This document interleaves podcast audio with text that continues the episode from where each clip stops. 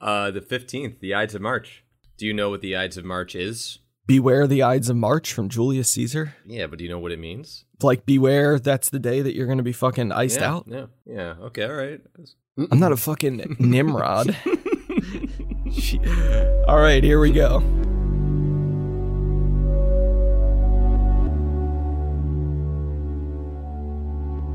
Hey everyone, welcome to a special bonus episode of What Are You Watching? I'm Alex Wither and I'm joined as always by my best friend Nick Tilstel. How you doing there, Bubba? Excited to be here. Yeah, we're coming in Coming in hot. to bring you the Oscar nominations or Oscar nomination reactions because you probably know the nominations by now, and we're going to talk slash complain about them for a few minutes, and we really appreciate everyone tuning in to join us. It's Monday, March 15th, the Ides of March, and the Oscar nominations were just a couple hours ago. So we are kind of processing this in real time. We were actually texting about them, and I was like, I know we were going to jump on and do this tomorrow on Tuesday. Do you want to just do it now? So you're getting raw intel. We don't have we have no notes. I have a ballot printed out of all the nominees we're going to go through and just a bullet point here there, but yeah, this is going to be raw reaction. So what do you think out of the gate 2020 slash 2021 Oscar nominations? Knowing what I assumed we were going to be getting from this year, I'm actually um, more surprised than not with the nominations. Um, if anyone listened to our top 10 of uh, 2020, you will you will hear a very very different list of movies that um, we feel were the best works of the year, and some of those are not represented here for a number of reasons um, financial, political. This is just how the industry works. But in kind of gauging how the uh, landscape was going to go with this, I have to say that there were some genuine surprises that I was happy that were there, and some that I'm like, it'd be great if this was there. Yeah, just like our top 10 lists, this is kind of grading on a curve. We're Yeah. on a scale here. Like, you know, I'm able to watch the Oscar nominations a little earlier than you. Presumably, you didn't get up at 5 15 a.m. I'm on the East Coast, so I was up. And the first thing I texted you was something kind of negative. And then when you got up, your reply back was, yeah, but like, if when we put your reply was essentially, if we put all this into context, like, it's not that bad of a representation of this year. It Yeah. would be a bad representation in another year, but either way, this is what we have. And if people listen to our episodes in order, I always tease what the next episode is going to be at the very end of our episode. So I said at the end of our last episode that we were going to try to play nice for this one and, you know, keep things positive. And that's what we do. Um, And this also comes in a really, really perfect timing because if anyone's following us on Twitter at WAYW underscore podcast on Twitter, we are running a countdown to the Oscars uh, series that's kind of um, coming off of the heels of our favorite movies of the year series that did really, really well. So, um, anyone who wants to jump on Twitter and follow us along as we do that, as we count down to these Oscars, it's a lot of fun and um, people really love it. And it's a great way to engage with us personally because we're on there every day. So, come check that out. yeah, it has been. Nick runs that, and you're doing a great job. And it's just been a lot of fun to kind of focus on just those five movies from every year. Because, of course, we'd love to play the game of who, if we could pick any movie, what would we pick to win Best Picture? I mean, that's kind of what we just did, going through our favorite movie of every year. But now, you know, some of those years, you don't like all the five movies that are nominated. And I even text you, and I'm like, man, some of these years are rough. Like I, I don't have really a standout winner here, so I'm just gonna pick one. And that is the game of playing Oscar. Yeah. You may not see everything, you may not like everything, and you may really love something that you know has absolutely no chance in winning, which there's certainly one of those for me this year. I found a ballot online that someone has assembled of all the categories, and I figured we'd go through them in reverse order. So the way this ballot is laid out, we're gonna it ends with visual effects, which is where we're gonna start, and we will end with best picture. We're gonna skip over some because we have not seen any of the shorts, live action or animated or documentary. So you know, no disrespect to them, but they they are not available to us. So on we go. We'll do visual effects. I'll just read off the nominees and then we'll talk about it for however long we want to. I don't know how much we have to say about this one. Best visual effects Love and Monsters, The Midnight Sky, Mulan, The One and Only Ivan, and Tenet. This to me is Tenet by a mile. I'm really stunned that that did not have a better showing in the technical awards here. Um, I'm going to talk about that in a second, but I haven't seen all these nominees. I haven't even heard of some of them, but yeah, Tenet visual effects were stunning. And I also really, um, I, I, enjoyed for the most part the visual effects of the Midnight Sky. Was actually, uh, mm-hmm. I was a fan of that movie. I, I, I like that one. Next up is Best Sound, which is really interesting. Yeah, this is crazy because this traditionally is two awards: Best Sound Mixing and Best Sound Editing. And now I missed this memo. They have compounded it into one Best Sound, which will certainly be easier to digest for the general public. I guess I won't have to be explaining the difference between sound mixing and sound editing anymore, but I'm going to do it right here. I was going to say, do it one last time. I am. I'm going to do it right here because this is really important. Because if you look at best sound, the best sound sound editing is the creation and assembly of the sounds you hear on screen. So recorded sounds, dialogue, sound effects, ADR, Foley, that's sound editing. Sound mixing is mixing all of those together in post production so that it sounds good. Now, this is really important because in the list of nominees, I'll do them really quick for this year's Oscars. You have Greyhound, Mank, News of the World, Soul, and Sound of Metal. What is very distinctly missing from there is Tenet, and that is because the sound editing in Tenet is flawless. You really, he- I mean, you just feel immersed in the world of that movie the sound mixing is arguably the most controversial sound mixing I've ever heard in a major American blockbuster because people argued constantly that they could not hear the fucking dialogue in the movie over the sound effects. Nolan admitted that he did this on did this on purpose. He kind of toyed with this in Interstellar. Tenet took it to a whole new level. So here you have a movie with amazing sound editing, but with sound mixing that a lot of people hated, and it missed the boat here for best sound. And there's probably like two people listening to this podcast that will care about how nerdy I just got, but that's for those two. and no, and that's a huge deal. I'm actually a little um I'm not I'm not so pleased that this got compounded in that way because we would, and for those two other people that are listening, um, when these categories would come up in the Oscars, we would have a pretty good conversation about the difference in what we actually thought was the best. And for all the nerds, like these are kind of the politically untouched categories for the most part, where it's like mm-hmm. no one really cares about these. So let's actually award it for what we think is the best work of of the year. So by doing this, exactly now Tenet is out of that. And we have just best sound, and I think that just gives a, a false idea of what sound actually is in a film it just to kind of appease the masses. Yeah, exactly. And you might hear words like nerds and geeks said a few times, especially in this episode. We say that as terms of endearment because if you just made it through my best sound spiel, then you know we are self admitted Oscar nerds. We're the mad film buffs. There you go. Um, next on my ballot, I have the two I best short live action, best short animated.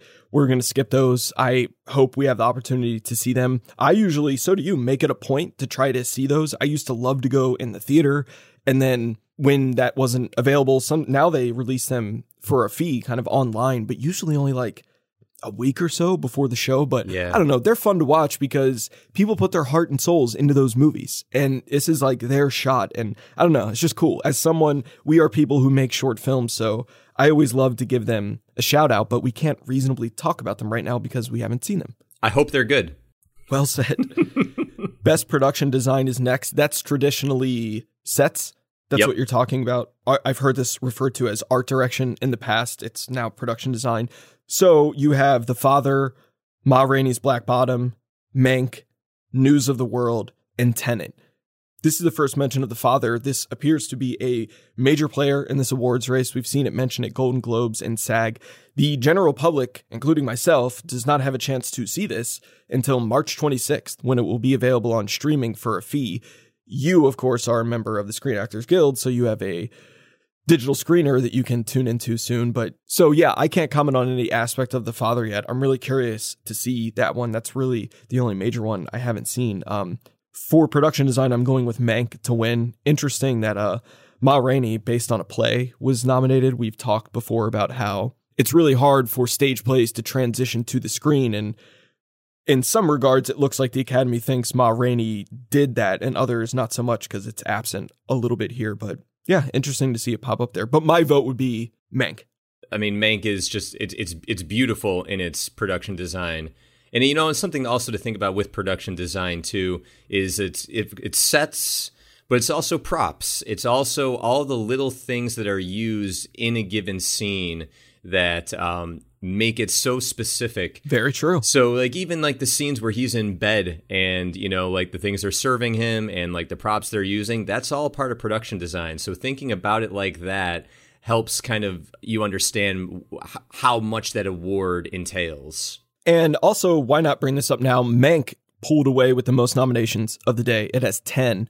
There are a few other movies vying for six nominations each, but Mank pulled away, which is really nice. I just love Fincher puts so much care and attention into every aspect of his movies, but he typically makes very nihilistic films that don't get a lot of major Oscar attention. So stuff like Benjamin Button, which is not my favorite Fincher film, far from it, still got a ton of nominations in these technical categories. And that's just, I don't know, it's nice to see a Fincher film get recognized so highly. Absolutely. Next up is Best Original Song, and I have virtually no comment on this because I cannot think of any of these songs. Like I can't draw them to memory. I um I so I I'm familiar. So as of right now, with th- three of them, and for my money, I don't think it'll ever get better than Speak Now from One Night in Miami.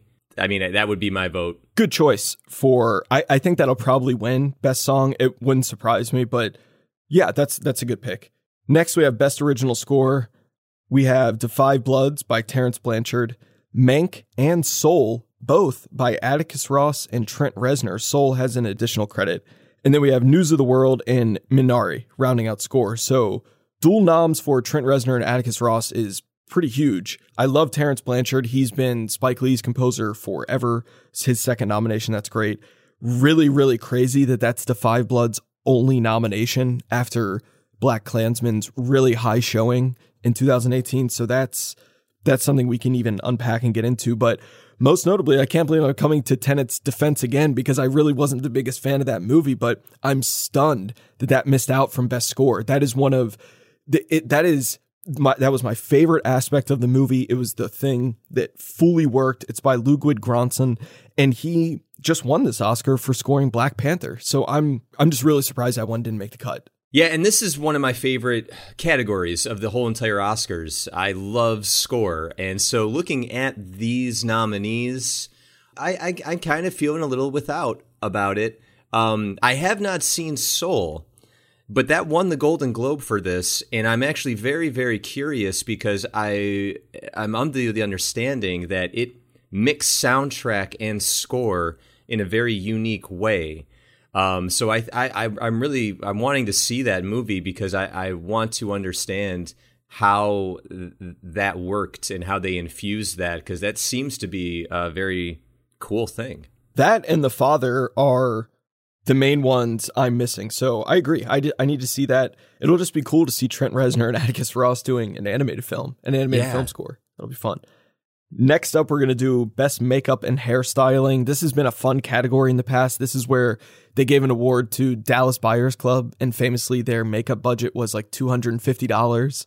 this year, we have Emma, Hillbilly Elegy, Ma Rainey's Black Bottom, Mank, and Pinocchio.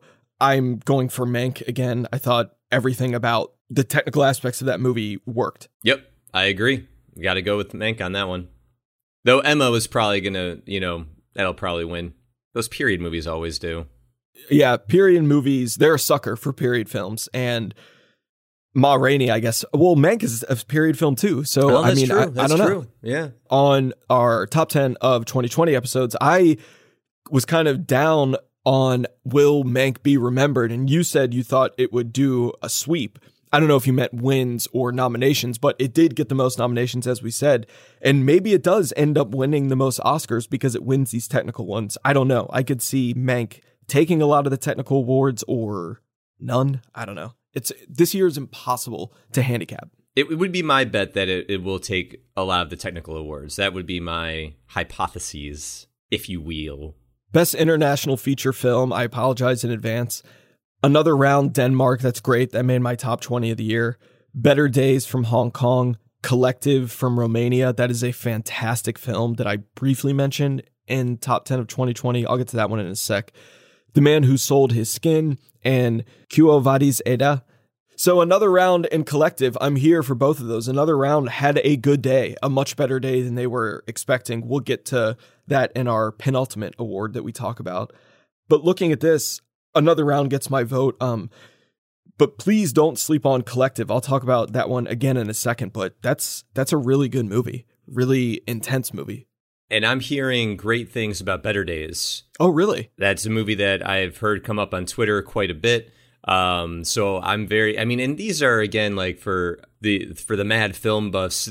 These are important categories. So watching Best International Feature Film, a lot of the times they're better than what's actually being presented for our Best Picture categories. Oh yeah, absolutely.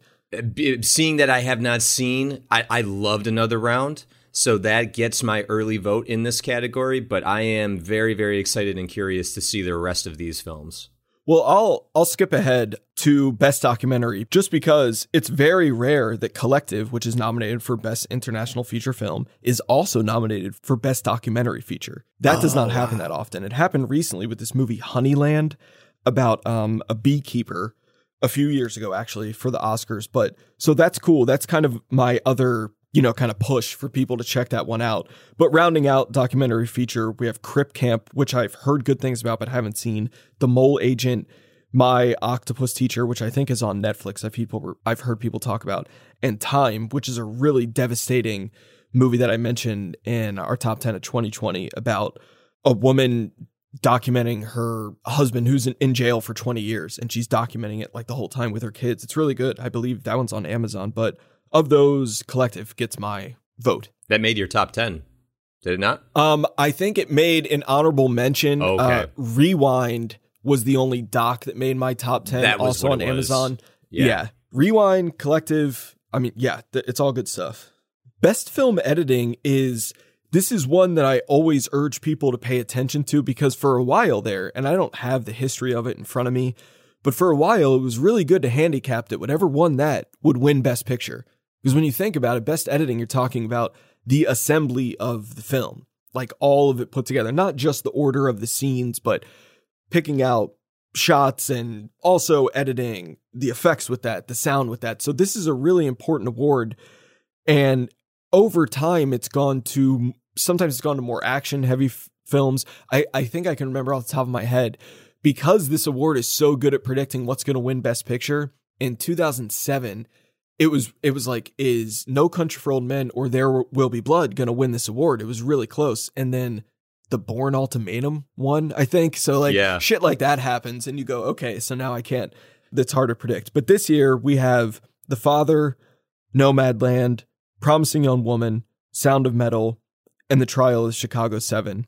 None of which, I must say, excluding The Father, which I haven't seen, really stood out to me for any type of special editing flourish except Sound of Metal, which did use different components of editing, including sound, in a really, really unique way. But other than that, this was a kind of a lacking category to me. I was really surprised to not see Mank here, considering that juggles time so well. It's jumping back and forth. So, in terms of just editing, I I don't know, very interesting to see Mank missing. You know, I'm glad you got so specific about that because I think that's another category that people might not really quite understand what that actually means and, and what it entails. Uh, the best way that I could always kind of simply sum it up is that your film edit, the edit of the film, is the final draft of your script in a way. Mm-hmm. Because you comes from the writing, you get what you get when you shoot, and then you put it all together. So when you think of the editing, it is the final presentation of your project as a whole. I agree. I think Mank missing here is a little um it's a little confusing as to why, but my vote would go for Sound of Metal for the exact reasons that you listed. When I saw editing for The Father, I thought it was Yorgos Lanthimos because I thought it was him too. Yeah, and I got so excited because I go, I didn't know The Father was directed by Yorgos. yeah, it's interesting about editing. Talking about this Mank snub in which Mank is a movie told out of chronological order. They're they may nominate a film like that, but they don't. Uh, best editing, they don't really like to go and stray and give award movies that do those type of flourishes, the type of stuff you and I like. I think um, Girl with the Dragon Tattoo jumps around a bit. That's just that's just flashback heavy. Actually, The Social Network does a good job of jumping around. Those one. Slumdog Millionaire, I guess, jumps around, but not really. That's like a traditional. We have a key event, and then we're just filling it in with flashbacks. But like jumping around like uh, 21 grams, like they don't usually do that. So anyway, that's my best editing rant. Let's move on to best costume design. That's pretty self-explanatory. Best costume design and best makeup and hairstyling. Very often the nominees are identical. Not this year, but very often it's the same winner. This year we have Emma, Ma Rainey's Black Bottom, Mank, Mulan, and Pinocchio. I will go with Mank because it's nominated, but something like Emma, which really was kind of stunning to look at, like it was a gorgeous movie. Um, I wouldn't be surprised if that one too. And of course, you've got Anne Roth, who is the queen. Um, I don't think there's anyone in the movie industry that is more highly recognized in the world of costume design than her. And she's nominated again. Maybe she'll win again. She might. Ma Rainey's Black Bottom had great costumes. Best cinematography, an award you and I always love. We famously, not famously, we stood up and cheered and hugged the first time Roger Deakins won. What a moment for Blade Runner 2049.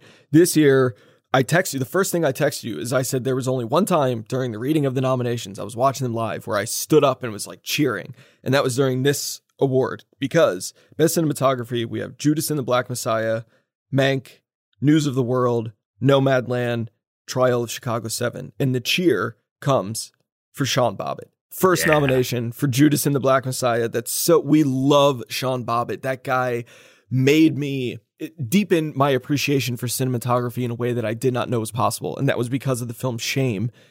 And I had already seen a few movies of his, but he did, he works with Steve McQueen. He didn't do Small Axe, but he does, um, he did Hunger, Shame, 12 Years a Slave, Widows, Place Beyond the Pines, and now Judas and the Black Messiah. And Judas and the Black Messiah is a movie that looks really, really good. It was shot on film.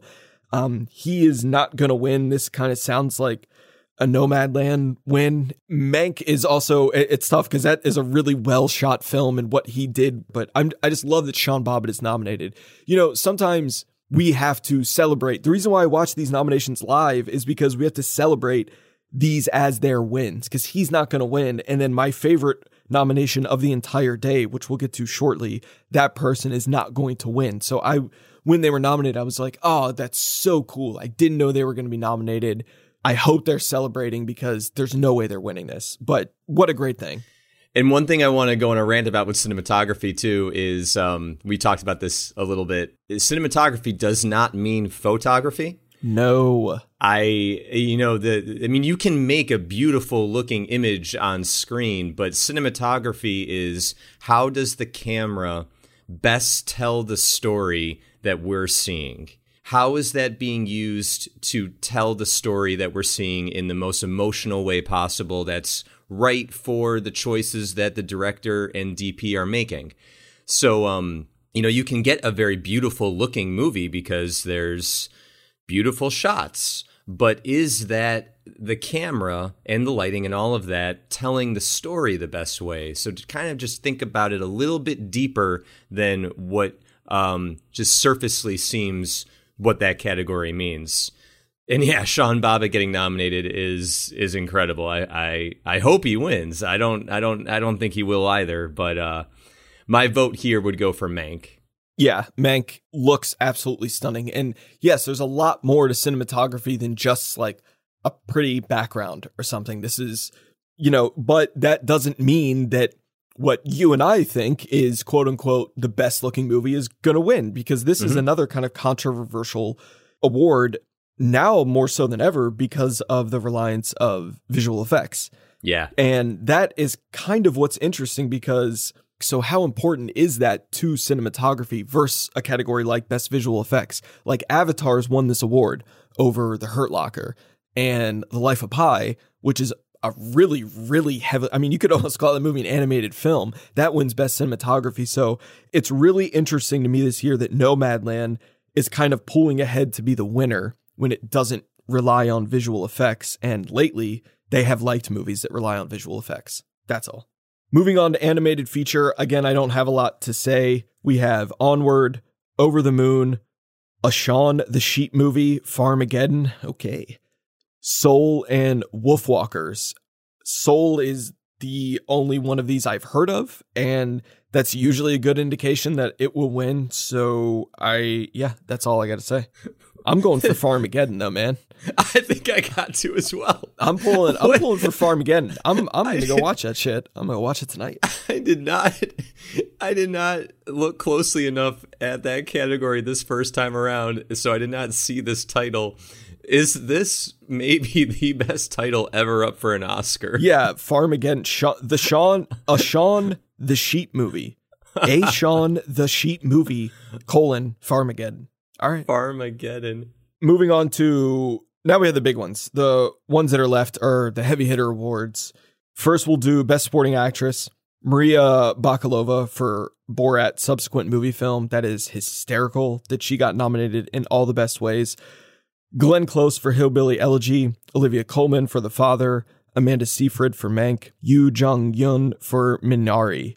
I'm glad Amanda Seyfried got in there. I at one point thought she was a lock to win this. I don't know about anything anymore. The actress from Minari is getting a lot of praise, so maybe she was the best part of that film for me. So maybe she sneaks in there. Um, I, I'm not trying to be negative, but this is we have a very very rare thing happening in this race right now, and that is that Glenn Close, darling Glenn Close, is nominated for an Oscar and a Razzie for the same performance in the same year.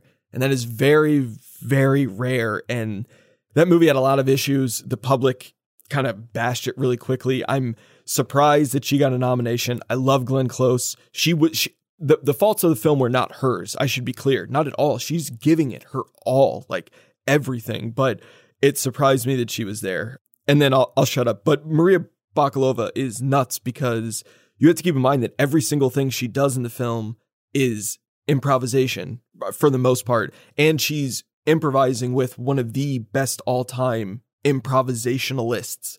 And no one, I had never heard of her. So the fact that she's keeping up with Sacha Baron Cohen is awesome. Yeah, she gets my vote for this. I'll just be honest. I mean, what do you think of the dual Oscar Razzie nominations? I think that's one of the best things I've ever heard.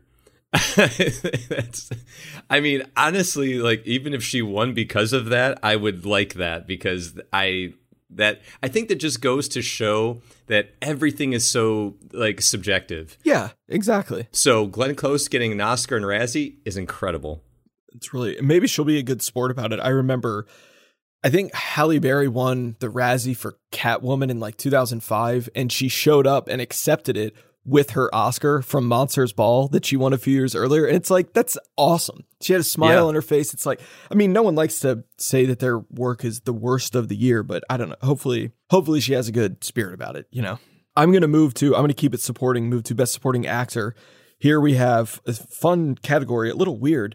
Sacha Baron Cohen, Trial of Chicago 7, Daniel Kaluuya, Judas and the Black Messiah, Leslie Odom Jr., One Night in Miami, Paul Raci, The Sound of Metal, and Lakeith Stanfield, Judas and the Black Messiah. Yeah. Lakeith Stanfield is a huge surprise here. No one, yeah. I don't think, had thought about him, dot, dot, dot, in this category. That is not a supporting performance. He is the lead of that movie. And I don't know what the, there's some Oscar politics here uh, probably because Best Actor is locked and no one is going to win. There's a winner there, and then there's just four other nominees along for the ride. And maybe they thought if entering Lakeith Stanfield into that wouldn't into that race, that's the only thing I can think because Daniel Kaluuya, his story is supporting the Lakeith Stanfield story. So I'm I love that they both got nominated. That's just so weird to me. And then we and then uh, why don't you talk about your favorite nominee, who I'm sure is your favorite nominee? Yeah, I, I really loved Paul Raci's performance in Sound of Metal. Uh, that that was that was just for me personally a performance that really resonated. But yeah, it is a very interesting category for Lakeith Stanfield to be in. So, yeah, so my vote goes for Paul Raci in this category, but one that I would have loved to have seen get in here was Kingsley Ben-Adir for One Night in Miami. I, that was one of my favorite performances of this entire year. I really uh, was floored by him. Um, yeah, interesting stuff. Yeah, and Kingsley played Malcolm X in One Night in Miami, Yeah. and Leslie Odom Jr. got the sole acting nomination, and I think that's probably because of the last ten minutes, which I spoke of very highly in our top ten of 2020 episode. Um, he really, really sticks that landing and nails it. There's another huge omission here, which is Delroy Lindo Oh. being absent for Da 5 Bloods, which is really, really fucking bizarre. And th- that was another one where I don't think people knew where to place him if he was best actor, best supporting actor. That again is an ensemble film to me, so I think he is very clearly supporting. But I have to assume that Lakeith Stanfield took his spot because he's the surprise here. So that I, I saw film Twitter kind of uh, alive with the absence of Delroy Lindo, and that is a shame because that is a career I've loved for a long time, and he is astounding in Da 5 Bloods. He is, and and Delroy has kind of been getting snubbed this whole entire uh, award season. You know, so it, it, it along the way, it's sort of he. It's always been, why is Delroy not in any nomination for anything? Because he should be. Since we're talking about Best Actor, let's move to Best Actor. Riz Ahmed, Sound of Metal, Chadwick Boseman, Ma Rainey's Black Bottom, Anthony Hopkins, The Father, Gary Oldman, and Mank, and Steven Yeun Minari. This is a great nominees. I'm really happy Riz got in there. He really, really deserves it. He we're going to be seeing a lot of him for the next, you know, uh, 30, 40, however many long years. I'm very curious to see the father because go Anthony Hopkins. This is Chadwick Boseman's award. This is your lock of the evening, and you can call that now. And that's just really fucking sad, but that is what's going to happen on Oscar night. And and such a well deserved win, Mhm. well earned. It's the saddest aspect of the whole entire category because you know he won't be there for that. I mean, he he he left such a powerful, resonating performance that's just undeniable. Uh, he's just undeniable in his work. Mm-hmm. Okay, Best Actress. This is the award I've been alluding to all episode. We have Viola Davis, Ma Rainey's Black Bottom, Andra Day, The United States vs. Billie Holiday, Vanessa Kirby, Pieces of a Woman, Frances McDormand, Nomadland, Carey Mulligan, Promising Young Woman, Vanessa Kirby, Have a Glass of Champagne, Have a Bottle. You deserve it. You earned it. I don't really think there's a chance she's going to win, but this, I was so, so happy that she got nominated. I didn't know if it was going to happen because the movie has a little controversy right now, not because of her, but there's just some stuff swirling around. But I'm really glad, at the very least, that she was nominated. I loved her in that movie. It's it's just a knockout. I mean, punch in the gut, once in a lifetime type of performance. You know, I, you hear a lot on uh, film Twitter uh, about comparisons to a woman under the, a woman under the influence, deservingly so. Um, I mean, I think this is probably the toughest category of the night in terms of what was put forth by all of these women in their work. It's all just amazing, amazing work. What a powerhouse category here. It really is. And this is one of my favorite awards of the year because I'm looking at this and I am seeing this as a four way split, a four way tie between Viola Davis, Andra Day, Frances McDormand, and Carey Mulligan. And I don't know, I do not know which of the four of them is going to win now because Andra Day, I hadn't. I, you know, heard much about that performance. She wins the Golden Globe, which surprised a lot of people. I just watched that movie this morning after the nominations, and I was like, okay, I see why she got nominated. Okay, great. So you have a lot of stuff going on in this category that it's going to be really interesting to see how it all ends up. All right, let's move on to best original screenplay. We have Judas and the Black Messiah, Minari, Promising Young Woman, Sound of Metal, and Trial of the Chicago 7. First, right away, gotta say, Sound of Metal, Derek Cianfrance, first nomination. Boom. I mean, I was so happy just to see his name, but I thought he got nominated for screenplay for Blue Valentine. And I don't, that was just in my head that he did. And then when I looked it up, I went, holy shit, this is his first nom. So that's really, really cool. That's a good year for him coming off. I know this much is true. A story Yeah. slash screenplay credit for this. Like, that's really cool. I don't think he'll win, but it's really cool. Yeah, I was. That was one of the things overall. I was. I was kind of very happy to see Sound and Metal get so much attention in its categories that it did, especially that one because I mean, yeah, I did not expect uh, that that to to pop up for the screenplay category, and I'm so glad it did. Yeah, it's really, it's great. I don't know. Maybe this is Promising Young Woman wins or Aaron Sorkin for Trial of Chicago 7. I don't know. He already has one for the social network, so I don't know if they'll, I don't know what they'll do here. Yeah, I don't know either. If I had to pick, like, just what I think that they'll go with, I I would I my pick would go to Ch- Trial of Chicago Seven is what I think would might win this one. And that actually may happen for another reason that we'll get into shortly.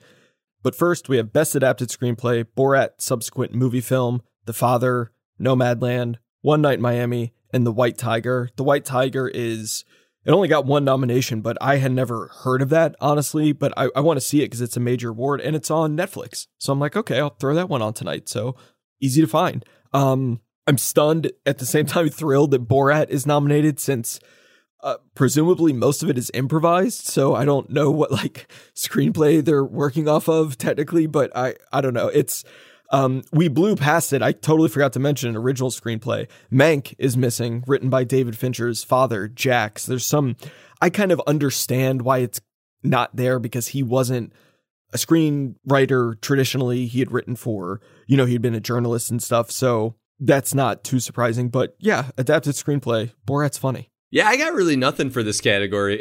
um, I mean, it- I wasn't really wowed by the nominees. Yeah. Yeah. I, I'm glad One Night in Miami got got in there. Um, that would probably be my personal pick, what I would pick for it. Uh, but I have not seen The Father yet, so that could change all that as well. That's true. Very true.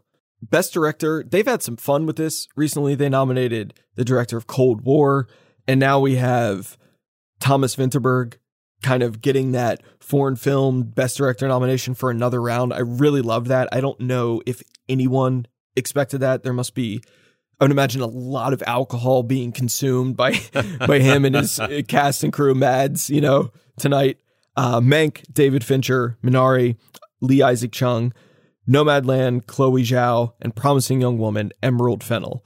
So let's get some of the big things out of the way fir- first. This is the first time we've had two women nominated for Best Director. That's really great. First time we've had a woman of color, Chloe Zhao, nominated for Best Director. That's really great. Uh, if what is to believe now happens on Oscar night, it sounds like she's going to win.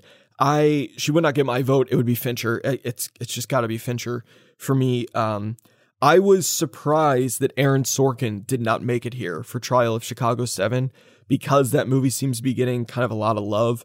So maybe that's why he will get Best Original Screenplay. I don't know, but kind of a fun, unexpected Best Director race. Yeah, I'm so happy Vinterberg got in there for another round. That that that made me very happy. Uh, I think Chloe's a lock in kind of what I think would win. That's what it sounds like. I mean, I don't know what it's going to take Fincher to have this is a whole other podcast, but Fincher's never going to win a Best Director award for his more nihilistic work. They're just not going to award that. So, and then maybe the social network is too cool. Maybe that's why he didn't win. I don't know. But he very rarely gets sentimental. Benjamin Button, which I have, you know, some issues with. And now Mank is a subtly sentimental film. And I, I, I don't know. I just don't know what movie he's going to make that's going to appeal to the masses again. And I really wish he had a better shot at winning, but it doesn't sound like he does. Here we go. We made it to the end. Best Picture The Father, Judas and the Black Messiah, Mank, Minari, Nomadland, Promising Young Woman, Sound of Metal, Trial of the Chicago Seven. That's what the 2020 2021 Oscars have for us. That's the best of what they have to offer. If I'm voting, I'm going to go with Mank. I don't think it's going to win. It kind of it it just it sounds like we're going to have a Nomadland year. It sounds like it's going to do picture, director, screenplay, cinematography. So I and maybe that happens. I'm what do you think about just about the category as a whole? you know, like I said before earlier, like if you listen to our top 10 list, we have a very, very different list, I think the only movie that all of, that between you and I that we have, uh, Sound of Metal and Mank are the only movies that we that are even mentioned in our top tens. Yep. that are in here. So looking at the work, I can only kind of go with what I think the Academy would go with here. I think anything here could probably take it, but I have said after I saw the trial of the Chicago Seven, I go, ah, this is going to win the Academy Award. And maybe Yep. I just thought that this was the Academy type movie. well, it's very traditional, like Oscar qualities, Mhm. and it touches on the current politics of today, which are important to most Oscar voters. Absolutely. Um, but I just will be, you know, I just have to say, because we haven't said it the entire time, is that uh, Mangrove from the Small Axe series, Yep. I just wish that that was uh, in there. It's the better version of Trial of the Chicago Seven. Yeah, exactly. In our in, in our humble opinion. Um, but my pick for this category was going to go to Chicago Seven, just because that was my gut reaction when I first saw it. Of like, this is going to win. So we'll see what happens. But that's who you think will win. Yeah. If you voted, would you vote Sound of Metal? Like if if ones you want to win? Um, you know, I'm looking at all of these categories, and I have yet to see The Father. I think on March 26th we should live watch The Father and record it. And then And release it as a podcast episode. Yeah. What if it's the best movie of 2021 or the of this Dude, Oscar race that we see? it and we're like, holy be. shit, we're like sobbing and in tears, or you know, uh, I would. Oh my god, I'm I'm looking forward to it because that's like the last one that I have. What if? Like, it would be so funny if we were like, dude, this is the best movie ever fucking made. That'd be oh man, I I would flip out. That'd be hysterical. But no, like if you pick just like your favorite movie of that list, I'm so torn because I think Mank is the is the is my favorite Oscar movie that would win it, but Sound of Metal is probably my favorite personal movie of this list. yeah, and there's a difference. I totally get that. Um, one thing that's curious, if we're just going to talk about snubs, I was it was interesting to me that Ma Rainey's Black Bottom and One Night in Miami are not here, especially considering that you can have five to ten nominees. You're I, how that happens is way over my head. The nomination process for Best Picture is incredibly complicated, as is the process of picking one to win. It's very difficult. None of the other categories have this complicated process, but some years seven movies are nominated for Best Picture, other years nine. I don't think 10 have ever made it, but if there are 10 spots available and these two have done they've done really well critically and among audiences and they each have a few nominations so those are probably the biggest snubs that i noticed not ones that i would necessarily put in but I have two snubs that I that I just feel um, in throughout this whole entire uh, list of everything. Um, one is Delroy for Da 5 Bloods, and then um, this is a hot take. It's a controversial take. Um, we are planning to do a entire podcast episode on this movie, but Malcolm and Marie the lack of anything from this movie is, in my opinion, a snub because I thought that movie was one of the best pieces of work I have seen in quite a long time in every category that's there for it. Even if you're talking about production design, you're talking about cinematography, you're talking about screenplay, you're talking about performance. Where the fuck is Malcolm and Marie? It's hot take. Hot take. yeah that's where we're going to end the show because that is our tease for the next episode that's going to be our very next episode and i held we wanted to record that a while ago and i held out saying what if zendaya gets nominated like what maybe it didn't seem like it was going to happen it would have been fucking great if she did it would have been great if that picked up a lot of nominations. Needless to say if our top 10 of 2020 was like a top 10 of 2020 2021 oscar movies you know what i mean? Because mm-hmm. it's so weird this year because that movie was released in like january. That would have made both of our lists. Like we both loved it. We're gonna unpack it in our next episode. And yeah i'm really bummed it didn't i think it pissed too many people off to not get a nomination but it's a shame that she didn't because i loved her in it so much but all right well thanks everyone for listening to this rundown of the 2020-2021 oscar nominations the oscars are going to be on sunday april 25th at 5 p.m west coast time we're going to be watching them together come hell or high water we will report back after those awards to talk about all the winners Keep up with us on Twitter at WAYW underscore podcast as we continue the countdown to the Oscars. I'll be there. Alex will be there. By the time this episode You'll be there. released, yeah, we'll um we'll be right at the end of the 70s and nearing into the 80s. Not the Yep. strongest decade for best pictures, but it's fun when it gets to the 90s. But yeah, hop on, tell us what you would have chosen for certain best pictures. But thanks as always for listening and happy watching.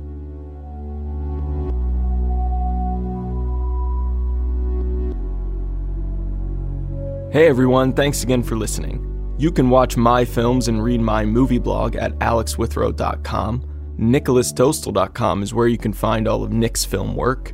If you have any questions or comments, please email us at whatareyouvwatchingpodcast at gmail.com. And of course, you can find us on Twitter at WAYW underscore podcast.